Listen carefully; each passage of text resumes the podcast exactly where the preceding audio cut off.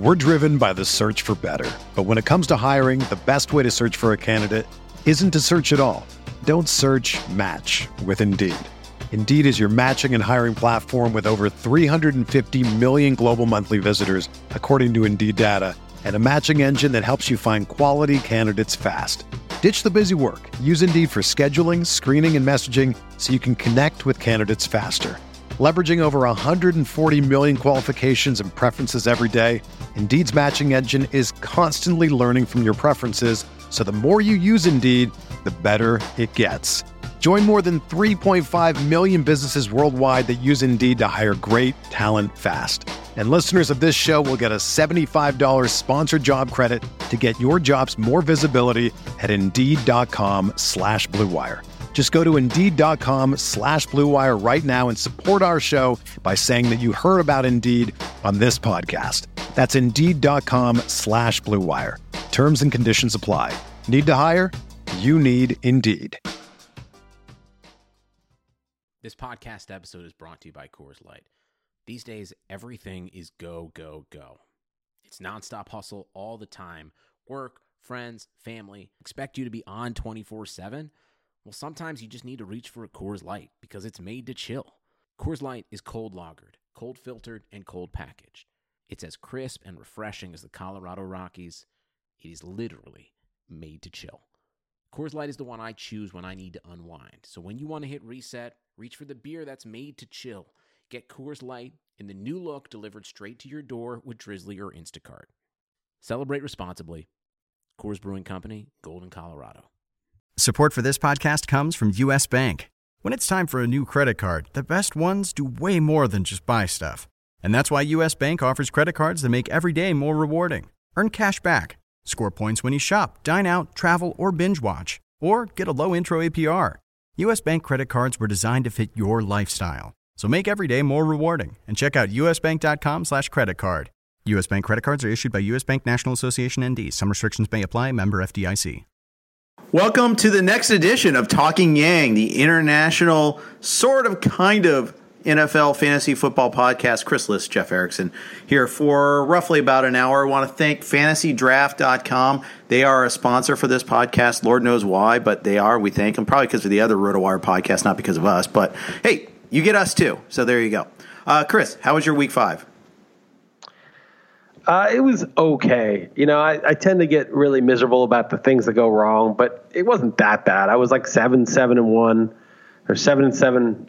Uh, must have been seven, six, and one against the spread. I got to figure it out. We're six, seven, and one because there's one more game left. And you know, two, two, and one in the super contest.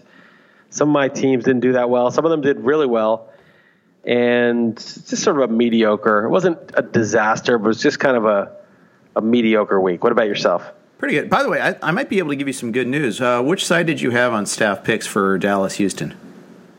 Oh, I I had Dallas. I know I covered on that.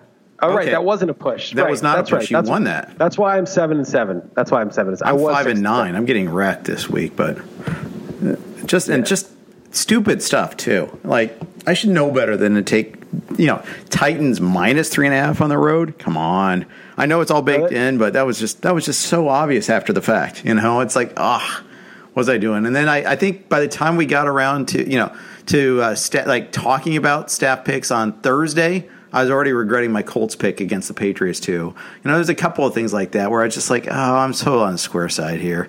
Uh, oh well, so it goes. No, but the Colts was not the square side. No, the Colts think. wasn't. Think- You're right, but the Titans was.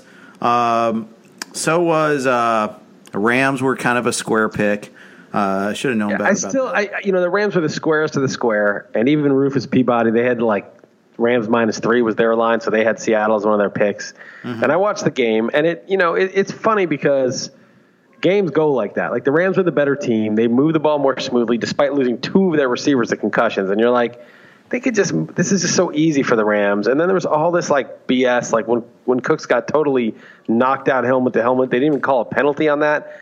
And there's just all sorts of like they missed an extra point. There's just yeah. a lot of garbage in that game. And I was like, the Rams I get it. You go to Seattle, the crowd's loud. There's a bunch of timeouts they had to burn. There's a bunch of false starts. There's all the shit that happens in Seattle, and it's a reason why you don't lay major wood on the road, especially in a place like that. But I don't know, man. They, they still won, and that was with you know Seattle averaging like six and a half yards a carry, something that was kind of unforeseeable. Just those running backs running roughshod over the Rams defense over Suh and Donald. I mean, that was very hard to foresee. And even with that, the Rams won the game despite losing two of their guys to concussions, which obviously was unforeseeable. So I don't really feel like I get it. It was wrong, and it played out basically how you would want it to play out if you were took Seattle but it, did, it, that wouldn't deter me. Like if those two teams met again in Seattle next week and they and Cooks and Kupp were healthy, I would take the Rams all over again. Yeah, you might. Yeah, you might be right. I think that there is something developing though that you know the defense has some cracks in it that they are exploitable a little bit against the run. Uh, that Marcus Peters is exploitable a little bit in the passing game. They they really do miss uh, Aqib Talib. I think. Yeah, no, I think that is that is big um, missing Talib and uh, and Peters just doesn't seem like himself. So yeah, no, they're, they're and you know they're going to get Zuerlein back, which is another just crazy advantage. I mean, they they kind of imploded at the end of the first half. Zuerlein can kick a sixty yarder. I mean, no problem. So. Right. They're just they'll be you know especially in Denver where they're playing this week. Yeah, no, I I uh, I won't tell you the line or what side I took yet, but I just took a, an early glance on it. Okay. Yeah, don't tell me the line I, yet. Definitely don't. I won't. I won't. Yeah, you can figure it out for yourself. But um, I'm a real. I, I, just think the Rams are, are like the Patriots, and it's the other reason I took the Patriots on Thursday night. First, because I love Thursday night home teams, but also because they're just like the Rams. Like they don't they don't just trade the clock for margin. And, and you, you saw it even at the very end. I think uh, the Patriots are running out the clock, and on third and four, whatever, they threw to get the first down. They don't even want the other team to get the ball back for the backdoor cover. And I know they're not thinking about the cover, at least I don't think they are.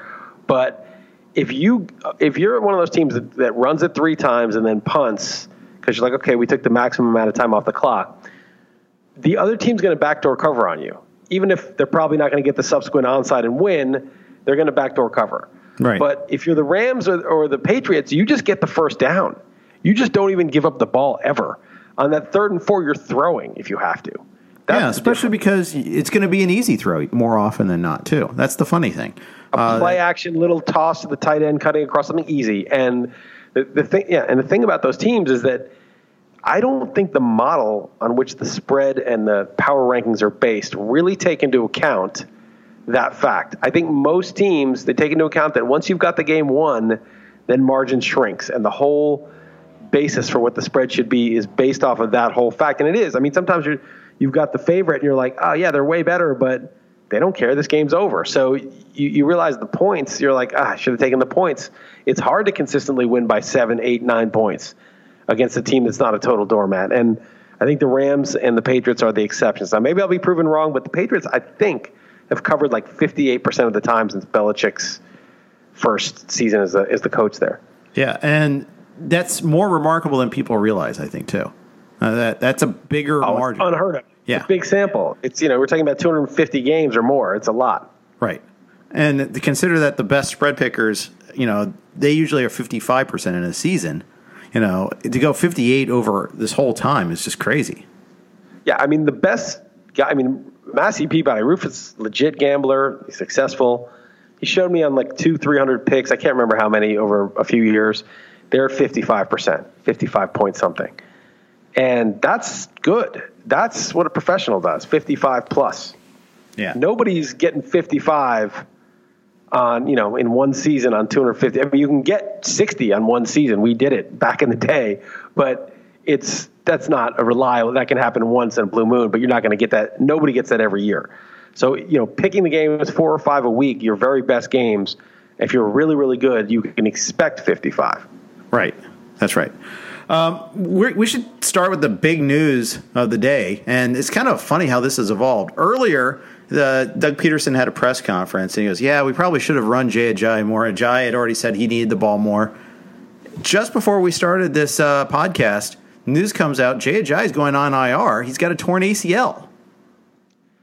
Yeah, that uh, that's not IR to return. Torn ACL is IR. To IR to IR. Yeah, nineteen, and I've got Wendell Largewood, and I'm very, you know, I don't want to, you know, do a victory dance on Ajayi's injury, but um, man, you know, it changes quickly, and and the Eagles are still a little out of sync. Their offense isn't really right, but Smallwood seems to be the pass catcher because Sproles has been out, Clement's banged up, and they throw to Smallwood. He had three catches for like 40 yards, and he got a, a receiving touchdown in that game. I mean, he could be one of those weird sort of non-star midseason difference maker backs that always emerge every year. There's always like remember Justin Forsett a few years ago Sure. and guys like that emerge. They're not Arian stars. Foster in week week fifteen Yeah, emerges, and then now he's a star for a year, a few right, years. Right. Yeah.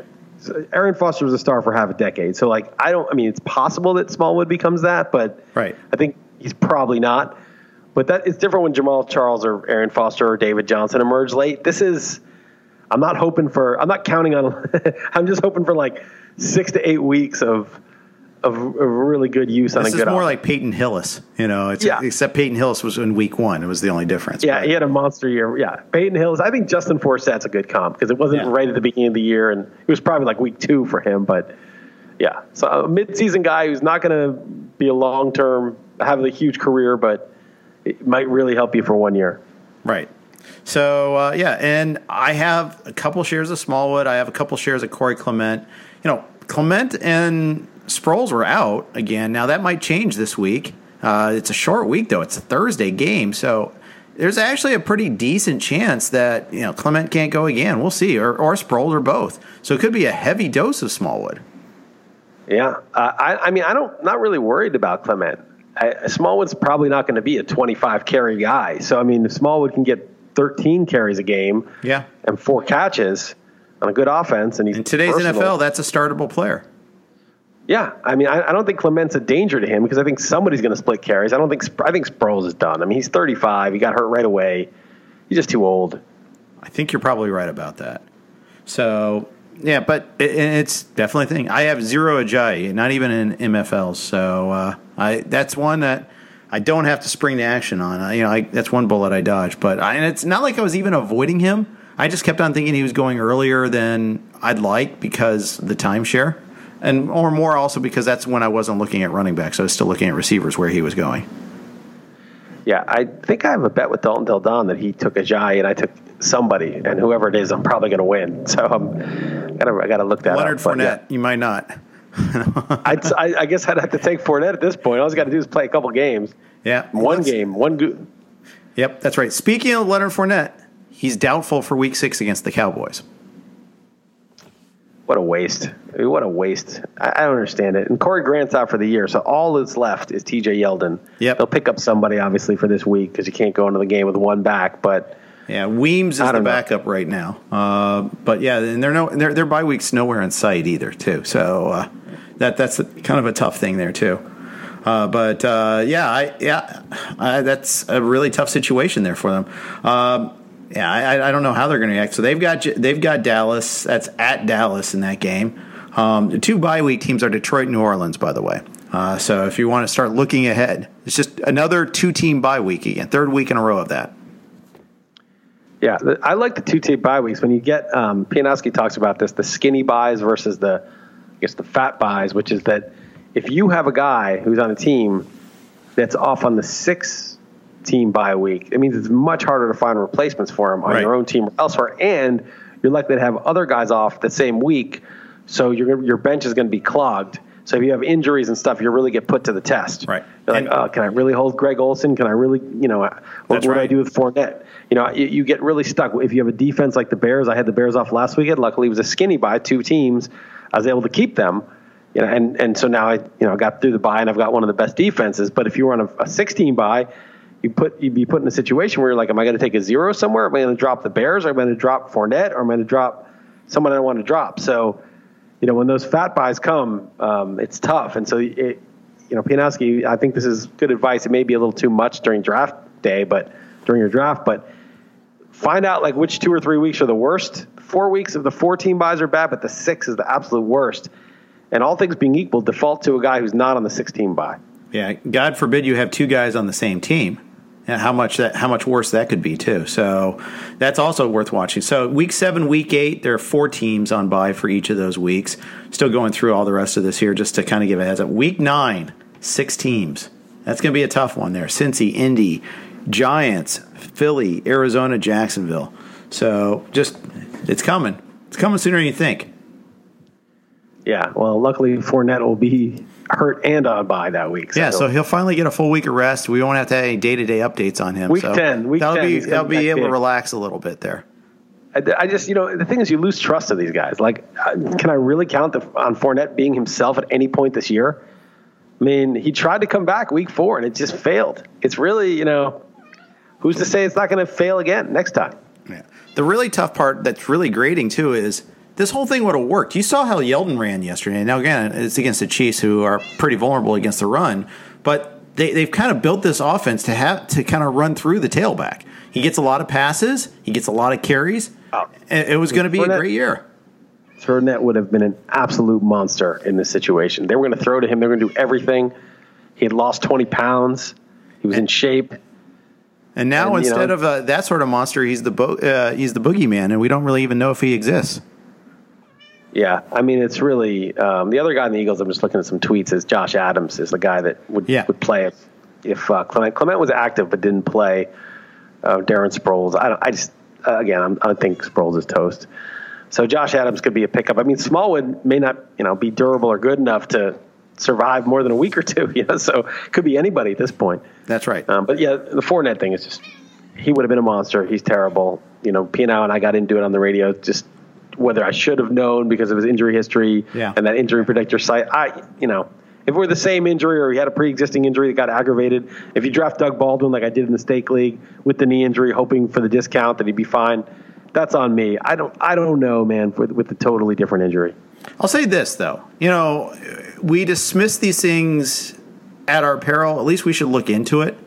And you know, you know, it's just like just the threat of Lev Bell's holdout lasting longer. Like eh, it's not going to happen until it does. You know, ah, no, no, no. You know, no, nobody, nobody would have thought. Nobody would have said Leonard Fournette cannot get hurt. There's no way he's going to suffer a soft tissue injury this year.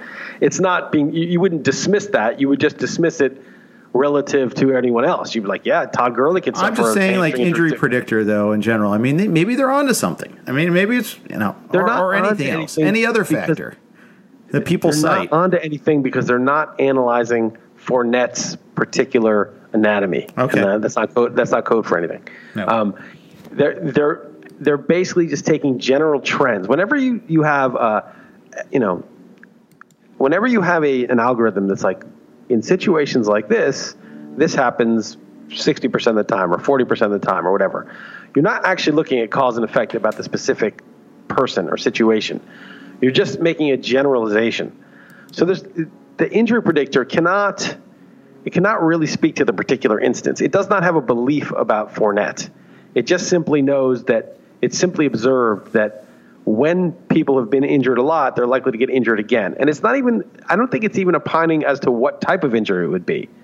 You know, let's say, let, let me give you, let me give you a counterexample. Let's say player X has a history of ankle injury, Steph Curry or somebody in basketball, just someone that comes to mind. Okay. And, and let's say the predictor says, oh, Steph Curry, he's the most likely player to get hurt. He's got a 60% injury chance this year at some mm-hmm. point to miss X amount of games.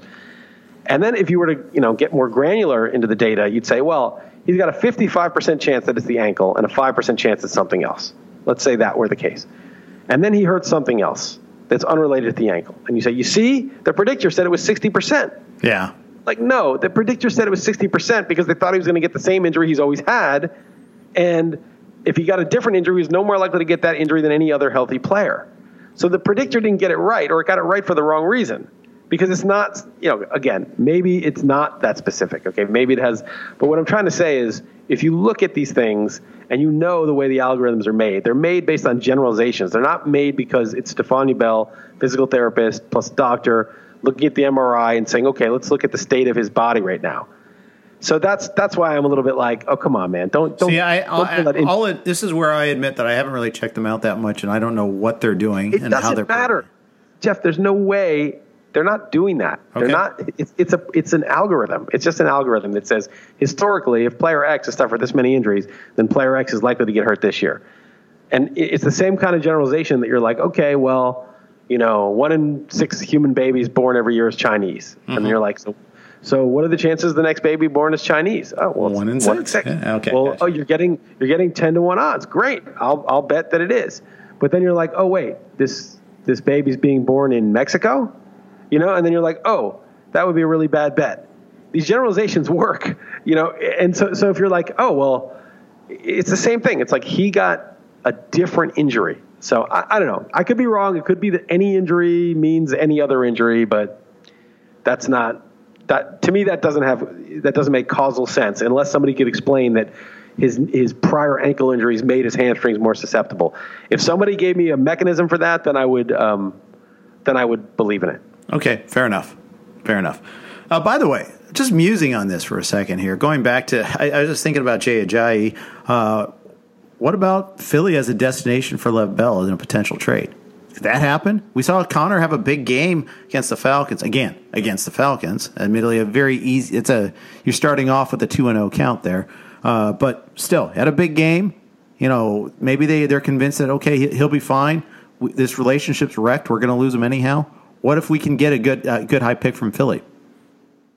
Yeah, in a way though, it was bad for the Steelers to win because if, the Steelers are still like we can win this division. We can go into Cincy and win next week. Right. Uh, we can win this division. The Ravens lost, and you know they're going to get another shot at the Ravens. So I think I don't know. I guess if they get like a first rounder, but I don't, Philly's too smart. They're not going to trade a first rounder for a rental running back. So the Philly might give them like a third or fourth rounder, and if that's the case, I don't right, know if the right. Steelers do it, given that they're fancy themselves contenders and Ben's window and Brown's window as being who he is is you know both of them are closing a little bit. So I would I, it would be cool and it would be a good destination, but I'd I'd be surprised. Yeah, and I wonder how that affects their cap and all that too. I mean, there's there's it's not just positional need; it there's a lot of other things that uh, play into that whole process too. So we'll see. Um, I think uh, that, that that's going to be interesting. But you're, you're right about the Steelers facing Cincy this week. That's a big, big game. You know, they got that win. They're up to two, two, and one now. Uh, so are the Browns. Uh, Ravens losing helps them too. Bengals pulling that out of their butt against Miami help, hurts them some, obviously. Bengals didn't deserve to win that game. I mean, Miami's trash. Don't get me wrong, but they were the they were owning the Bengals for a while, seventeen nothing deep in the, you know midway into the third quarter. Bengals didn't score their first touchdown to the first play of the fourth quarter. Uh, so 17-3 at the end of three. Uh, you know, by all you know, all measures, Miami was the team that was playing a lot better. And you know, the Bengals woke up. I mean, the, the Dolphins just their their offense is pathetic. That was the other big thing that the Bengals pass rush turned it up a notch. Bengals offense is kind of sputtering. You know, they're a different team without Eifert. They didn't have John Ross to stretch the field at all. You know, I, I wouldn't surprise me in the slightest if Pittsburgh waltzed into Paul Brown Stadium and won. Yeah, they might, but at the same time, Pittsburgh plays usually a lot worse on the road. The Bengals, this, except for in for Cincy, they always play well in Cincy. Oh, ben never they? loses okay. in Cincy. Okay, all right. I was I was looking at the line. You know what the line is? You want me to tell you or not? I'm going to say it's even. The line is two and a half. Bengals favored by two and a half. I thought I made the line three. I thought Pittsburgh on the road not very good. Um, I, I, thought the line would be one and a half. I thought Pittsburgh would be even more, you know, considered better than them. Yeah, I'm a little surprised and by that line. I also think that um, the Bengals, you know, the, the way historically you think, well, the Steelers are always contend, the Bengals always fall back to the pack. So if the Bengals are four and one and the Steelers are two two and one, you see a Steeler win, right? I mean, that's just it's not a sound way to handicap, but just the way you visualize the season playing out, you see the Steelers at three two and one, and the Bengals at four and two, much more likely than five and one and two three and one, yeah. right? It's just how you, yeah. just because it's the Steelers and it's the Bengals. So I think that this line is not really reflecting the quality. Now, of course, the Bengals did look terrible last week, and the Steelers looked really good. But on balance on the season, I, I mean, yeah, the Bengals have been the better looking team for the uh, the balance at least of the season, e- at least doubt. equal. Yeah. At least equal. You yeah. know, and, and they're at home, and the Steelers are bad on the road. Maybe they've been good in Cincinnati, but it's also because the Bengals. Well, I guess recently the Bengals haven't been a crap, haven't been a doormat. They've been pretty good. So um, I don't know. I'm I'm kind of torn on it, but I did make the uh, by, based on my lines, I'd be taking the Bengals because I thought the line should be the full three, and the actual line's only two and a half as of Monday night, which could obviously move. Yeah, that's right. That's right. So, um, yeah, I, I, wonder. Yeah, that's just the opening line. We'll know by the time I make my pick on Wednesday morning.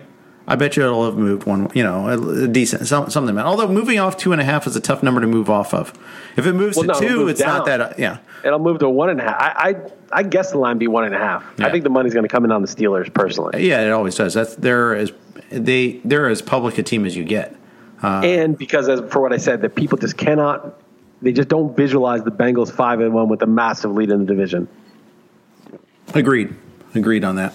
Okay, I want to talk about a couple other things here. Um, your Giants. Uh, th- there's news coming out from them too. Ereck Flowers. His name's been bounced around a lot. They're going to flat out cut him if they can't trade him by tomorrow. That's what I read. Is that? Do you see that? Uh, I didn't see it yet, but um, I do see a nice note that someone followed up on my Barkley note yesterday that injury not a concern. That's very good. Ereck Flowers has been terrible since they drafted him. They spent a really high pick on him, and he was supposed to be a solution at left tackle. They finally had to move him to right tackle, and they couldn't even couldn't even deal with right tackle. They finally benched him after a couple weeks. The line is still not great, but he's just been a liability. He was the pick right And- before Todd Gurley. Well, there you go. Luckily, they passed on Todd Gurley. Otherwise, they'd never have Saquon Barkley. Yeah. look at that. Whew, They'd be stuck with. Sam Darnold. Thank They'd be goodness stuck you with could have Sam had Darnold. Sam Darnold and you could have had Gurley. Oh, Yeah. what a what a just a gaff. Well, at least they have like undecided, because Eli's obviously not the next quarterback that does anything for them. Right. Undecided and Barkley is better than Gurley and Darnold. I mean, Darnold they're going to be stuck with for three years before they finally dump him. it's going to be so hard to. Uh, you, you can't take a guy at three overall and then not, you know, and then not like see it through for three years. That's the problem. Those those early quarterbacks bust, right? You destroys your franchise for years. Yeah, but you know what? We were kind of declaring that with Goff, and you know, not not as much Wentz, but a little bit even in his rookie year too, and then definitely the case at Goff, and then they all blew up in year two. So you know, maybe Well, Darnold so, still could so awesome. Wentz had a good rookie year. I mean, he, he tailed off toward the end. He looked really good for a bit, and then he kind Yeah. of struggled second half. Goff But didn't even play until the first, like to the like week nine, week ten. Was that right? And then we're like, oh, why? Why he must be horrible if, if Jeff Fisher's not playing him. Oh, or or it's just Jeff Fisher being an idiot, as it turns out. Right, that you could count him. But but the here's what happened. So so Wentz played better in the second half, but he was a good prospect. But it's funny because I don't know if I talked about this with you, but two years ago, uh, heading into last season, like a year, you know, 14 months ago, say, if you were like, okay, which one two has have better future prospects, Winston Mariota or Wentz Goff? It would have been unequivocally unequivocally Winston Mariota. Yeah. Before 2017, Mariota was considered a rising star, and Winston was a little inconsistent, but the talent was obvious. Wentz was very inconsistent his rookie year. That team seemed kind of crappy, and then um, Goff. He, yeah, you're right. He didn't play till like week nine or ten. There, Keenum was starting over, and the Rams were terrible. I was like, how bad must Goff look in practice if he can't beat out this version of Case Keenum, which was a disaster? Keenum was awful. Yep. Then Goff got to play finally, and I was like, oh, this is why they didn't play Goff.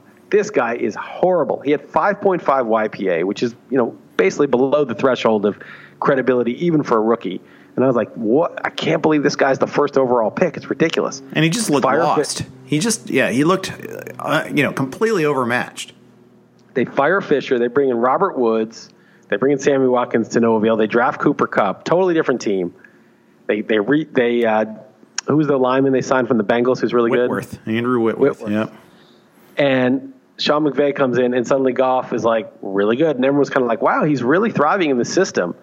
And now by this year, it's like, no, this guy's actually really good, and he's in a good system. That's what it looks like. Goff got 10.0 YPA against the Seahawks in Seattle, despite losing his two top receivers.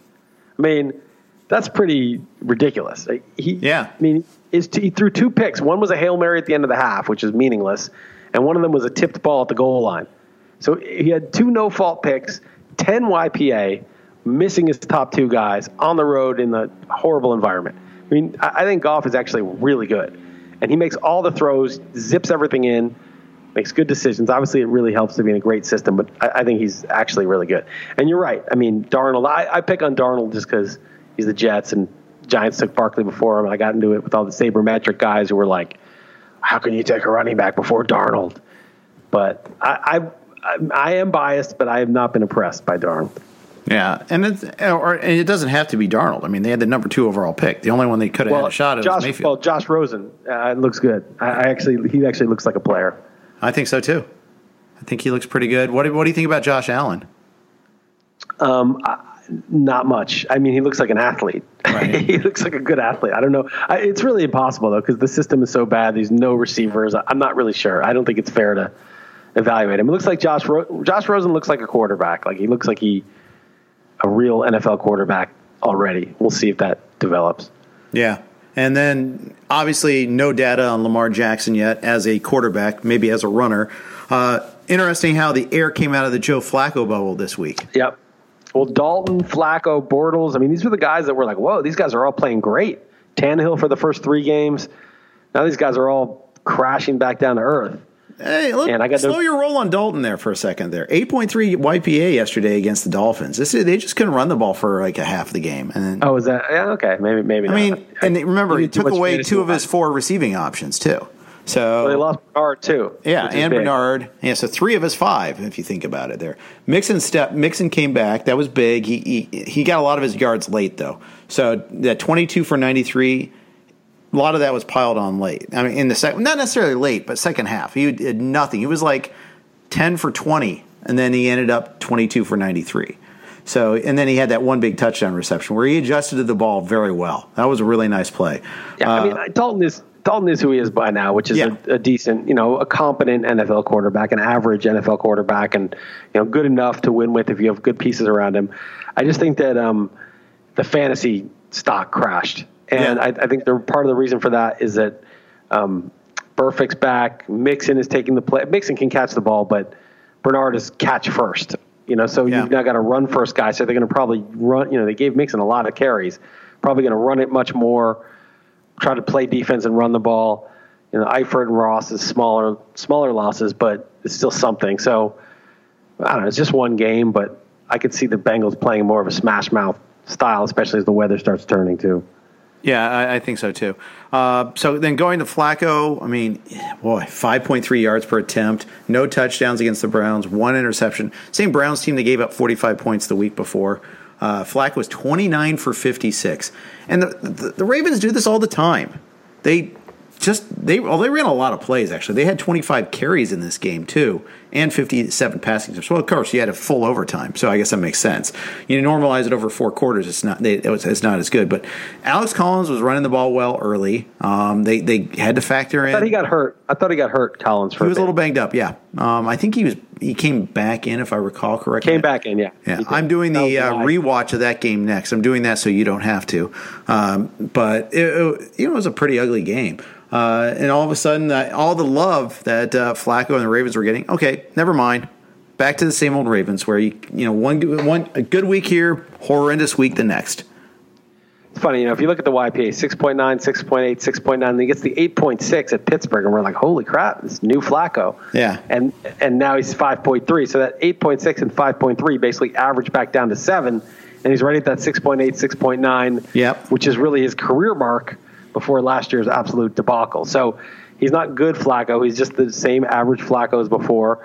Uh, I think Denzel Ward shadowed John Brown and they didn't get any of those big plays from Brown. Right. Denzel Ward, I think, is like the real deal already. Like he's uh, one of the best cor- cornerbacks in the league. I think graded out by I don't know if it's Pro Football Focus or whoever, um, but basically he's been doing work. And so you yeah. take away John Brown and you're throwing to Michael Crabtree and you're throwing to Willie Snead. You're not going to get a lot of yards per attempt. Flacco, I mean, John Brown had 14 targets in this game though.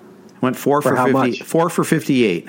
Four catches, yeah. 58 yards, 14 right. targets. So that's not much per target, down. that's for sure. That's getting totally shut down. Yeah.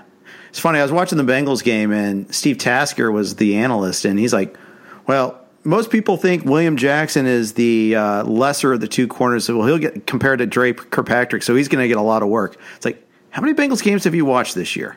That's the complete opposite is true. Dre Kirkpatrick is, you know, the ball finds him. It's, right. it's not even close. That's just a reputation thing. I mean, it's like an old reputation thing. Not even. It's not even. It's just. It's, not, it's just outdated. You can tell he hasn't been reading Pro Football Focus at all. No. So I thought that was fun, kind of funny. Hey, before we go into more announcer and coaching gripes, uh, let's just uh, a word from our a word about our sponsor. It's Fantasy Draft, uh, FantasyDraft.com. They put players first. Uh, among the things they're offering this week, they have a hundred thousand dollar run and gun weekly feature GPP. It's a twenty five dollar buy in on that. they have their $500,000 fantasy draft championship. That means total in prizes, not the grand prize. Uh, weekly qualifiers are happening now. Uh, it's a week 16 finale. Uh, super flexible lineup construction. They have multiple flexes, easier to sweat the players you love to watch. Um, they have lesser rake, in some cases, no rake on their head to heads. I do like that feature. I think head to heads are a good way to build up your bankroll. Uh, if you've got the patience for doing it, you, and you should play a lot of them. But uh, that, that's one thing that's bankroll management there. But you know, if you want to do that, that's that's one way to go about doing that there. Uh, it's easier to win. Fantasy draft plays out at least 25% of the field in every single contest, pays out, sorry. Uh, and then finally, uh, call to action there's a free $4 GPP ticket with the initial deposit. Just sign up with refer code RotoWire. That's all on fantasydraft.com. We thank them for sponsoring Talking Yang and all the other RotoWire fantasy football podcasts. Uh, okay, Chris, uh, some coaching gripes. Uh, the obvious one, Mike McCarthy just again, and he had a press conference today. He's like, he's he's doubling, tripling down. He's like the NFL when it comes to uh, roughing the passer. He's just you know bang that head against the wall a little bit more. Nope. We like our three backs. They do different things. It's not just running the ball. You know, the, you know, running backs just do a lot of different things, and we like that. So I, I just he just won't admit that you know Aaron Jones is better than Jamal Williams at this point. Yeah, and I saw some stat somewhere on Twitter that Aaron Jones gets like a great grade for pass blocking also. Yeah. So that so that's just BS about Jamal Williams being such a you know maybe he's a decent pass blocker, but he certainly hasn't been graded better than Jones. Yeah, it just sounds like a guy we talked about this on the radio, a, a guy who uh, you know maybe he's hearing the whispers, maybe he's feeling it, but he has to justify why he's still there. I mean, the Packers need to be an elite team when you have one of the best quarterbacks of all time in his late prime. And if you're not, then what are you bringing to the table anymore? What it, McCarthy's offense may have been, I don't even know if it ever was particularly innovative, 10 years ago. But what does he bring to the table? So instead of just doing the obvious, as Tom Kessenich was saying, and just giving the ball to your best running back, he's got to sort of maintain his authority and be like, oh, well, here's what you don't realize. I'm doing this 11 dimensional chess. You know, like yeah. you can't, people like you just can't understand what I'm actually doing. And it's, it's more complex than you can realize. When actually, no, what's simple is do the right thing. And also, you're not doing a good job as a coach. So I don't know, man. It, it, just seems like a little bit of desperation, you know, like grabbing territory and trying to seem important because he really isn't important. In fact, he's a detriment. And of all those years with Rodgers, man, just to get one Super Bowl and have upsets, the Giants knocked him out twice. Well, one was with Favre. I don't know. Was McCarthy the, the coach back then when they knocked Favre out? I think he was in 2007. I don't. Maybe maybe it was still Holmgren. I think it was. Now Holmgren was already long gone. I think it was McCarthy and uh, and they knocked him out in the first round uh, against you know the Giants. 2011 knocked him out too. So they lost some games that they were big favorites in. That total choke against Seattle. They should have got to the Super Bowl a few years later. Um, it's uh, it's not looking good. So yeah, I certainly not on the New England dynasty sort of level. That's for sure. Uh, and well, forget about New England. Not even Seattle. You know, not even just Seattle made it to back-to-back Super Bowls. Should have won had they just handed it to Lynch. I don't even think they're at that level. Yeah, uh, they're they're not.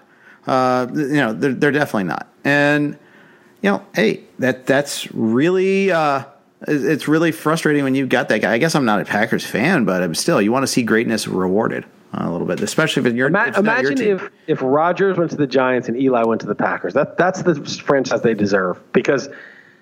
Rodgers on the Giants with Shurmur would just be it would be just they could go play against the Rams and light things. It would be like the Chiefs. It would be amazing. And Eli just belongs in the McCarthy slash McAdoo offense with bad receivers and no, no creativity. Just switch places. I'd love to see it.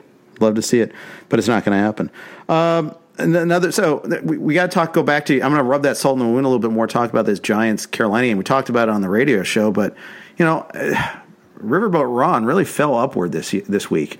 I mean, it was really bad. Uh, you know, the, that end game sequence there was just hideous you know, just running it to McCaffrey on third and one without any timeouts, right up the middle. And unless you unless you think you had like some sort of read where he, oh well I thought that their formation was that he could break one for thirty. No, he didn't have that. He just wanted to get the first down. Even if he did break one for thirty, you better get out of bounds. Right. You know, like it's like there's no barring a touchdown run on that play.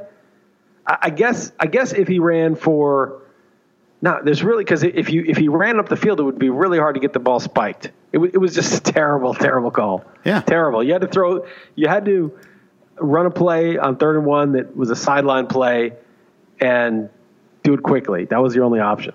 Yep. Uh, as I as I said on Twitter, Riverboat Ron just crashed his boat on a sand dune that happened to cover the lost city of Atlantis, and now will be credited as an explorer. Graham Gano just saved his ass, basically. I mean, if if they had lost a game like the odds really were saying, you know, that it would be, you know, he'd be castigated for the, that game management. And there was game man, there was just poor game management all over the place yesterday. Saw you know the Dallas Houston game was just a, a, a, master clinic on how not to run a game between O'Brien and Garrett. I mean, it was horrible. okay. So, so this so we got confirmation. Uh, one of our uh, Twitter followers, uh, Mark Brun.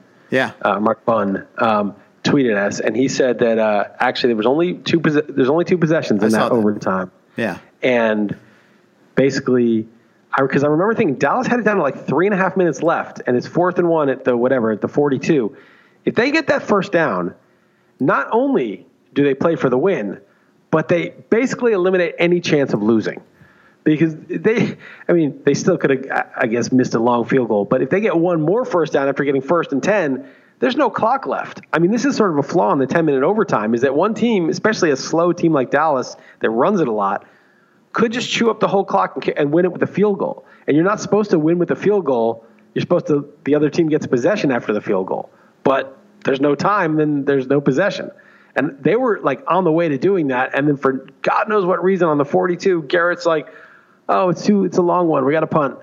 And they lose the game. It was just amazing that he did that. I mean, incredible because when you punt it back with three minutes left, if the uh, team gets even fairness, one first down, there was 540 left when he punted it away. Uh, oh, I'm looking at the game log right now. And on third and one, they failed. They, they ran Elliott up the middle in a shotgun formation, not a regular formation, for no gain. So maybe that's fresh in his mind. He's like, oh, we couldn't get the one yard, so we definitely can't get it here, you know, or something like that. Because all he's thinking about is one yard. He's not thinking You're sure about. there was five minutes left? I thought it was getting. I've got lot. it right in front of me. Five forty left. Okay. All right. Okay. Then it is. Uh, then I have to believe you. Yeah. Um, I thought it was. I was just because I kept thinking, oh, they can run this all the way down.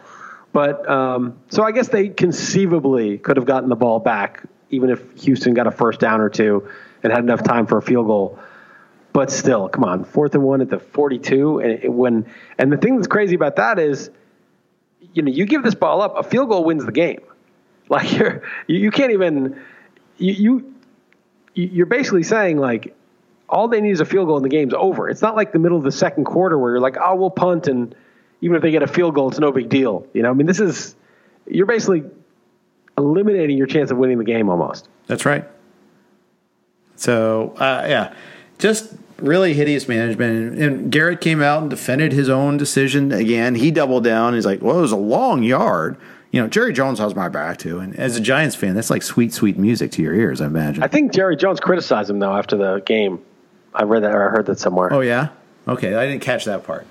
Well, then that's that's less sweet music for you then, because you want you want Garrett to be the Dallas coach for life.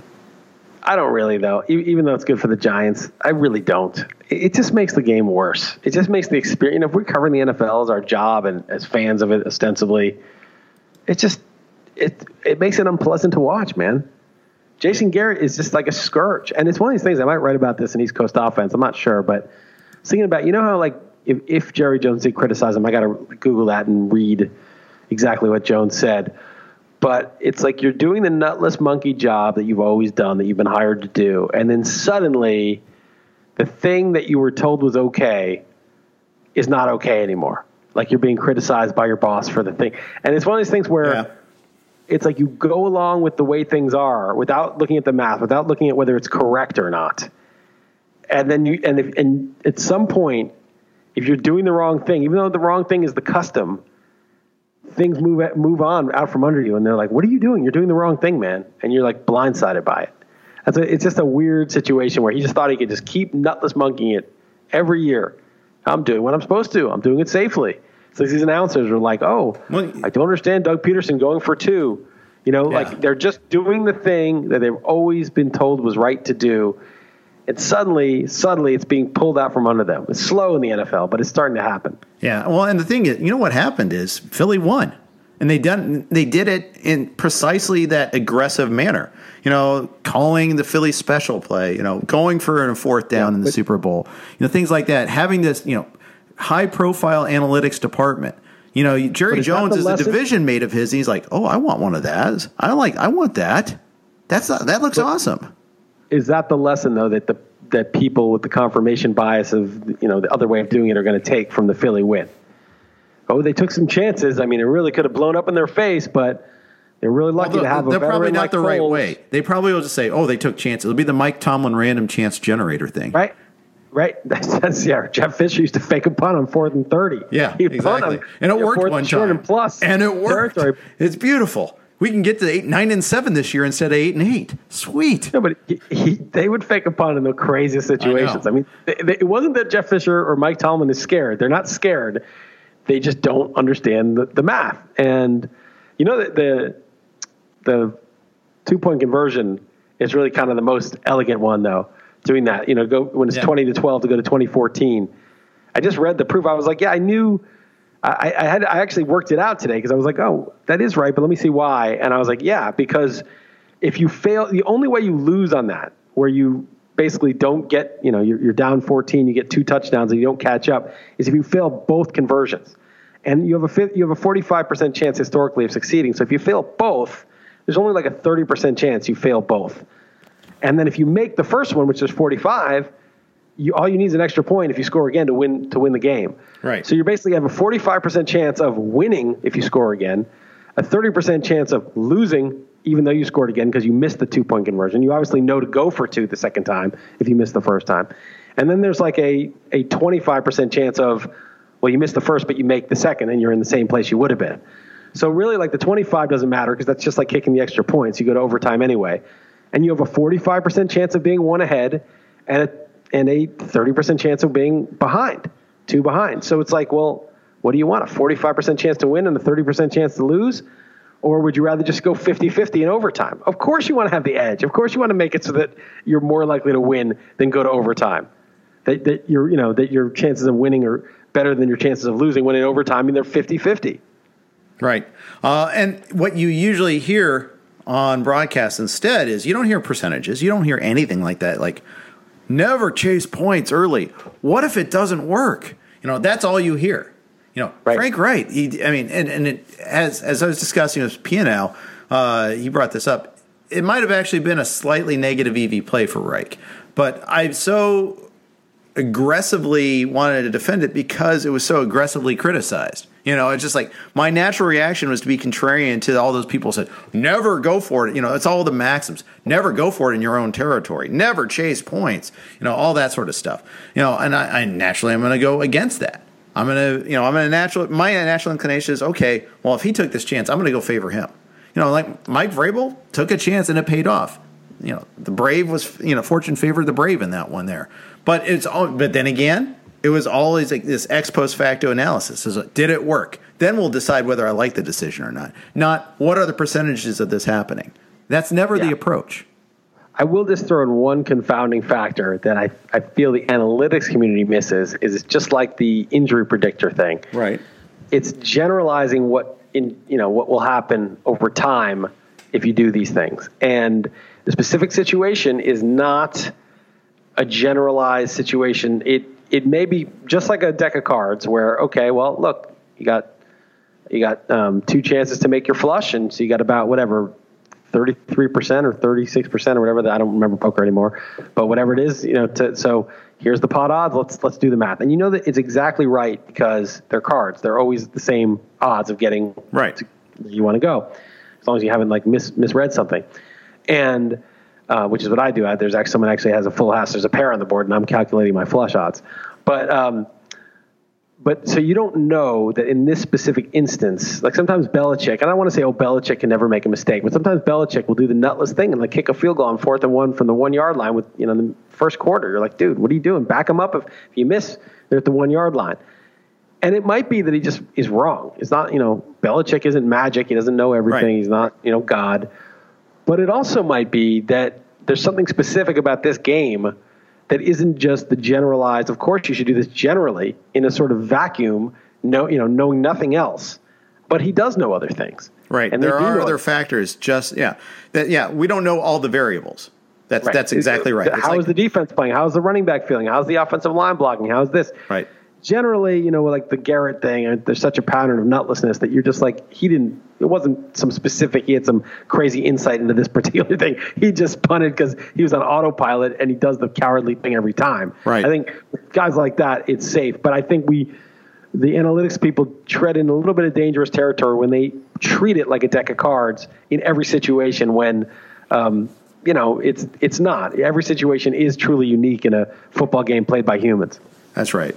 That's right. Um, there were some other things like that. O'Brien a couple times ordered up kicks from inside the five. I think once at the one, but then again, Watson got stu- stuffed on another goal line uh, fourth down thing. So that was a factor in his thinking.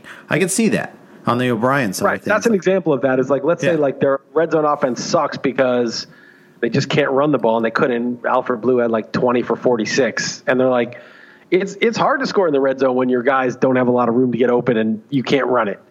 So you know, again, like generally speaking, you should always go for it down there, but there may have been some specific reason. But again, I'm not going to defend Bill O'Brien either because he is also one of the most nutless coaches in the NFL today. Absolutely. Absolutely is. And that's such an Alfred Blue sort of line, too, by the way.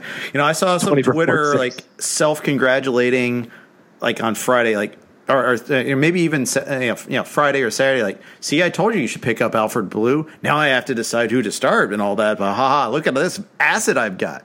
Well, he actually had a good game because he had he had a lot of receiving yards. He had like seventy eight receiving yards. Yeah, just on the running side of things, it was nothing. That's all I was going for there. Yeah. But yeah, I mean, the thing is, the Texans are you know they're a hard team to read too because Fuller's like banged up every single week with that hamstring, and now uh, Keke Coutee um, is, is a thing. You know, he got six. He had six catches for fifty-one, seven yards. Fuller only had three targets, but he's obviously less than hundred percent. Hopkins got his because Hopkins always gets him. Yeah, you're right. Blue had seventy-three receiving yards, so eight catches. So PPR league that's pretty good. I was just looking at the rushing. As I, mean, I guess I, I, overlooked the receiving because easy enough to do, but um, my mistake on that one basically. But ugh, it's just a uh, just ugly team to watch. But I got I got to talk about the worst Eh, worse than any of the coaching, worse than any of the stuff, is Derek Carr on first and goal from the one. Yeah. Throwing an egregious pick. It's just so unforgivable. And he he's done that the second time this year. He's thrown a, a goal to go pick on first down. It's just, dude, what planet are you on? What are you doing? What are you doing? What is your problem? It's amazing. How do you do that? That's just like 101. It's the, it's the beginner course hey, man, it's first and goal from the one. First of all, hand it off to Marshawn Lynch. Second of all, throw it away. It just it's just so inexcusable. I, I don't I don't man. I wonder if in like a year or two, Derek Carr is going to be like, you know, doing the backup circuit. I mean, this is that's just awful. It is. Remi- uh, reminds me, who's the quarterback? There was a quarterback once that I like fourth down instead of like taking an intercept, you know, for, chancing an interception or you know, you know, he was like didn't want to get hit. He just threw it out of the back of the end zone. I, there was there was a quarterback. I think it was Stafford. I think, I think that's I right. Think it was Stafford. And, and Orlovsky once ran out of the back of the end zone. Accidentally took a safety, but yeah, yeah that was when the that Lions just, were like, oh, it's sixteen. That was just, but that wasn't purposeful. At least that wasn't yeah, one of those. An accident. Yeah, that wasn't a, like, oh, uh, you know, I'm just instead of getting hit, I'm just going to walk out of the back of the end zone. No, but Stafford just threw it away, purposely threw it away. That was I remember. right. It was like, oh, better not. Let's let's we'll go. We'll just regroup on fifth down with the game on the line. No time left. Let's throw it out of the end zone. Yeah, terrible. Yeah, no, I mean you got to know. I mean, it, it's a bizarre fact that interceptions all count as interceptions. Like when you do a hail mary at the end of the half, like Goff did, that's nothing. That's just not getting a t- even a, a pass to the one yard line on that play is the exact same thing as that interception. Whereas what Carr did is like cost you, you know, six and a half points. I mean, 6.7 points that play. And they just go in the books of interception. They, they should not be the same play. You should get eight interceptions for that Carr error. I mean, you literally should get eight interceptions for that. Well, there you go. I, interception points lost, you know, like interception points. So Goff would get no points on that. So he would just get yeah. nothing. He wouldn't even register. Goff had one interception and no Bortles. Yeah. Yeah, he had no Bortles. And and the one was tipped, and I'd have to look at the replay to see if it was like way behind Gurley, whoever he's intending to throw it to. Yeah. You know, if you hit a, a, receiver in the hands and he drops it and he gets picked, like that's that should not count as anything. And right. you know, they they should I mean obviously some pro football focused type crew could easily, you know, just make a stat like that. It's not that hard, but you know, be a little subjective, but not really. It's pretty easy to figure it out. Yeah, it, it probably would be. Uh, so yeah, it's just another thing. And Bortles, you know, oh, what a so many points left on the field there on that one there. I mean, it's just it was so sick to see how Jacksonville would drive it and Bortles would make a mistake. Or Jackson, or, or the play calling was bad one time too. Third and two from the Chiefs five, and you know they didn't even have you know uh, they didn't even have Yeldon in the backfield. They had nobody in the backfield. I, I get it. oh, they threw a fade. Who threw the fade? That was what I commented on. Was that that play with Jacksonville? It was like third and two from the five or, or something like that, and, and, they threw a fade on one play, and the next play they threw another pass and right. turned I it over. It was. And you're like, I think that was a it was a like, fade, dude. Yeah. Like the fuck are you throwing a fade on third and two? I, on third and nine, fine, throw the fade. Third and goal from the nine, go ahead. It's fine. If you need two yards for the first down, you got two plays jam it in there, man. You know, I was just like, and it wasn't running, third and goal; it was third and two. They still could have gotten a first down. Yeah, that was the thing. Absolutely. The thing about running plays is running plays aren't as good as passing plays typically on average because the upside is less. The average running play is four yards. The average pass play is seven yards, a little bit more even this year. So obviously, passing is better than running, all things being equal. But when you only need two yards on two plays, that running play is really good. You know, it's really easy to get two yards on two running plays. It is. It, it, it, should be, and especially it was for the the Jaguars yesterday too. Chiefs pass rush came up big. Um, I mean, Bortles pick six was a joke. He got picked off. He got picked off on a screen pass, uh, run back all the way, and then the the helmet interception almost as almost as bad as the butt fumble. It was that bad. Yeah, well, it's Tannehill was almost as bad too with his. Uh, off his teammate's helmet, bounced back to the pass rusher, uh, pick six too. So really, really bad day for quarterbacks. We saw a lot of bad uh, bad play out there. Um, before we sign off, anything else that caught your eye this week? Any other observations you wanted to share? Uh, yeah, I said this uh, in my column and on Twitter. I think Barkley, Saquon Barkley, is the best running back in the NFL right now, and I am glad he's not hurt because um, that was a little a moment of uh, nervousness. I love having Beckham and Barkley even more than I hate having Eli on the team. And I actually look forward to watching the Giants just because of those two guys. And they're going to maybe have Evan Engram back. We just have a note. Uh, so the whole crew is going to be together uh, against the Eagles. They're home. And the Eagles' pass defense is crap. The, the whole only question is whether Eli and the offensive line can survive long enough to get the ball out. But could be some big numbers from the Giants this Thursday. How about on the defensive side? Are you happy with that? I think they look okay. Yeah, I mean Carolina hung 30 on them, so it wasn't that good. And the week before, New Orleans had a, a big game, but it was, it was, just because the Giants' offense couldn't move it. They contained them pretty well for most of the game. I think it's okay. I miss. Uh, I think they missed Jason Pierre-Paul, my, my, other favorite player that that left. But um, you know, Janoris Jenkins has done a decent job. Eli Apple's been banged up, and even though he's been kind of a bust as a first round pick, he played well early in the year, and they kind of missed him a little. And I don't know. I think the defense is okay. I still think the Giants are kind of an eight and eight team. They're not going to get to eight and eight because they're one and four. If they won that game, they would have been two and three, and eight and eight would have been totally possible. But um, I still think they're like they're getting better. It's just Eli. I mean, he just doesn't throw a clean pass. So um, I don't know how they're going to deal with that. But I, I think Shurmur's really good. I think the team's in the right direction. All right, very good. I think the Bengals are impressive in how they rally, less impressive in how they get fall behind. Uh, their defense is still a little shaky. Uh, they they have come up big though. They've been clutch this year, so you know it's it's a weird to see that from the Bengals. Usually they bangle it and it's a verb, and they're usually horrible down the stretch. Instead, they are they're horrible early and better later on. So who knows? I think the Steelers. Uh, yeah, this is gonna be a tough one to handicap. I don't know what I'm gonna pick in this one here, but I'm I'm pretty nervous about this game. But Oh, all in all, I mean, four and one with the schedule they've had, I'm, I'm, pretty happy with that. You know, going through Atlanta and Carolina, getting a win out of those two, and being competitive in the other game, I, I, was, I was, pretty happy with where, where, they're at so far. All right, I'll, I'll throw in two two more two more quick observations. Okay. One, David Njoku is going to be big. I think a lot of people are on him, but Shard Higgins is hurt, and Landry's you know he's good, but he's just a possession guy mostly. Callaway looks like a bust. I think Njoku is going to be big in this offense. And then finally, uh, Kareem Hunt. I think this is a problem with the receiving. I think the problem is that Kansas City is is too good. Yeah, they just don't. Game flow is just he'll get his carries, but for him to be really dynamic, like they need to be playing from behind. They need to throw to him a lot. And they did that one game against uh, against Denver. against Denver when they were behind. That's exactly what happened. But the game flow is, is hurting Kareem Hunt's fantasy value. Yeah, I, I was just going to say, yeah, that was the one game flow where they had to play catch up. So that that might be, you might be right. Maybe this that. week in New England on Monday night. That's going to be a good game. Yeah. Uh, what do you think of that? Have you looked ahead and seen that line yet? I looked at the line. Yeah, Okay. I guess the I'm line. gonna like, guess it's still New England minus three. That's what I guessed, and that's where I said it. And it's actually three and a half. New England is favored by three and a half, at least as of Monday Okay, night. not much of it. I mean, that hook is big. But no, but, that's big. The, the, the book is saying on Monday night in New England, the Chiefs are getting a little extra hook. That's pretty interesting. The Chiefs are five and zero. The Patriots lost to, you know, some to Jacksonville, and they lost to the Lions, and yet they're the one who's more favored, you know, more than the straight three against the five and zero Chiefs. It's very interesting. the respective primetime records of each team probably suggest that that's not an error, though. So we'll see. Last time they played in prime time, the Chiefs beat them. I do remember that. I do re- do recall that. Some of us may have even had the Pats and Survivor that, that day. Yeah, and, and in, some, in one case, I actually accidentally had the Chiefs in Survivor. That was hilarious, but uh, I was one of two people that picked the Chiefs in that SZN pool.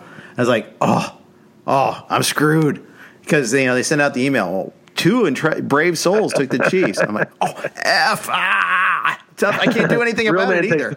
Oh, Real man fails upward into the Chiefs. Yes, that's right. I was the Ron Rivera of uh, Survivor pools that week. All right, we'll, we'll finish off on that. Thanks to Fantasy Draft for sponsoring this podcast. Thank you for listening. If you uh, liked our podcast, or even if you don't, you want to just have good information at, at, handy for you there, and you don't already subscribe to RotoWire, go to rotowire.com slash pod. Get that free 10-day trial. Get access to Chris Liss's East Coast offense, my value meter rankings, Kevin Payne's free agent article. Uh, you get uh, Mario Puig's game capsules. They're fantastic. Uh, Luke Hoover's exploiting the matchups. All sorts of good features. In addition to our player news, if you're studying for that basketball draft, we've got all our NBA draft kit all ready for you there too. Rotowire.com slash pod. Thank you for listening. We'll be back with Talking Yang again next week. Whether you're a world class athlete or a podcaster like me, we all understand the importance of mental and physical well being and proper recovery for top notch performance. That's why I'm excited that Unifyd Healing is sponsoring podcasts on the Blue Wire Network. Unifyd Healing is a new and super innovative global network of wellness centers powered by Energy Enhancement System, or EE System. If you haven't heard of the EE System yet, then you'll want to listen up. This technology promotes wellness, deep relaxation, purification, and rejuvenation. Wherever you are across the globe, access to a center is easy and affordable. Interested in experiencing the EE System technology for yourself? Go to unifydhealing.com slash bluewire to learn more and find a center near you. That's unifyd, U-N-I-F-Y-D, healing.com slash bluewire. No material or testimonials on the Unifyd Healing website are intended to be viewed as medical advice or a substitute for professional medical advice, diagnosis, or treatment. Always seek the advice of your physician or other qualified healthcare provider with any questions you may have regarding a medical condition or treatment and before undertaking a new healthcare regimen, including EE system.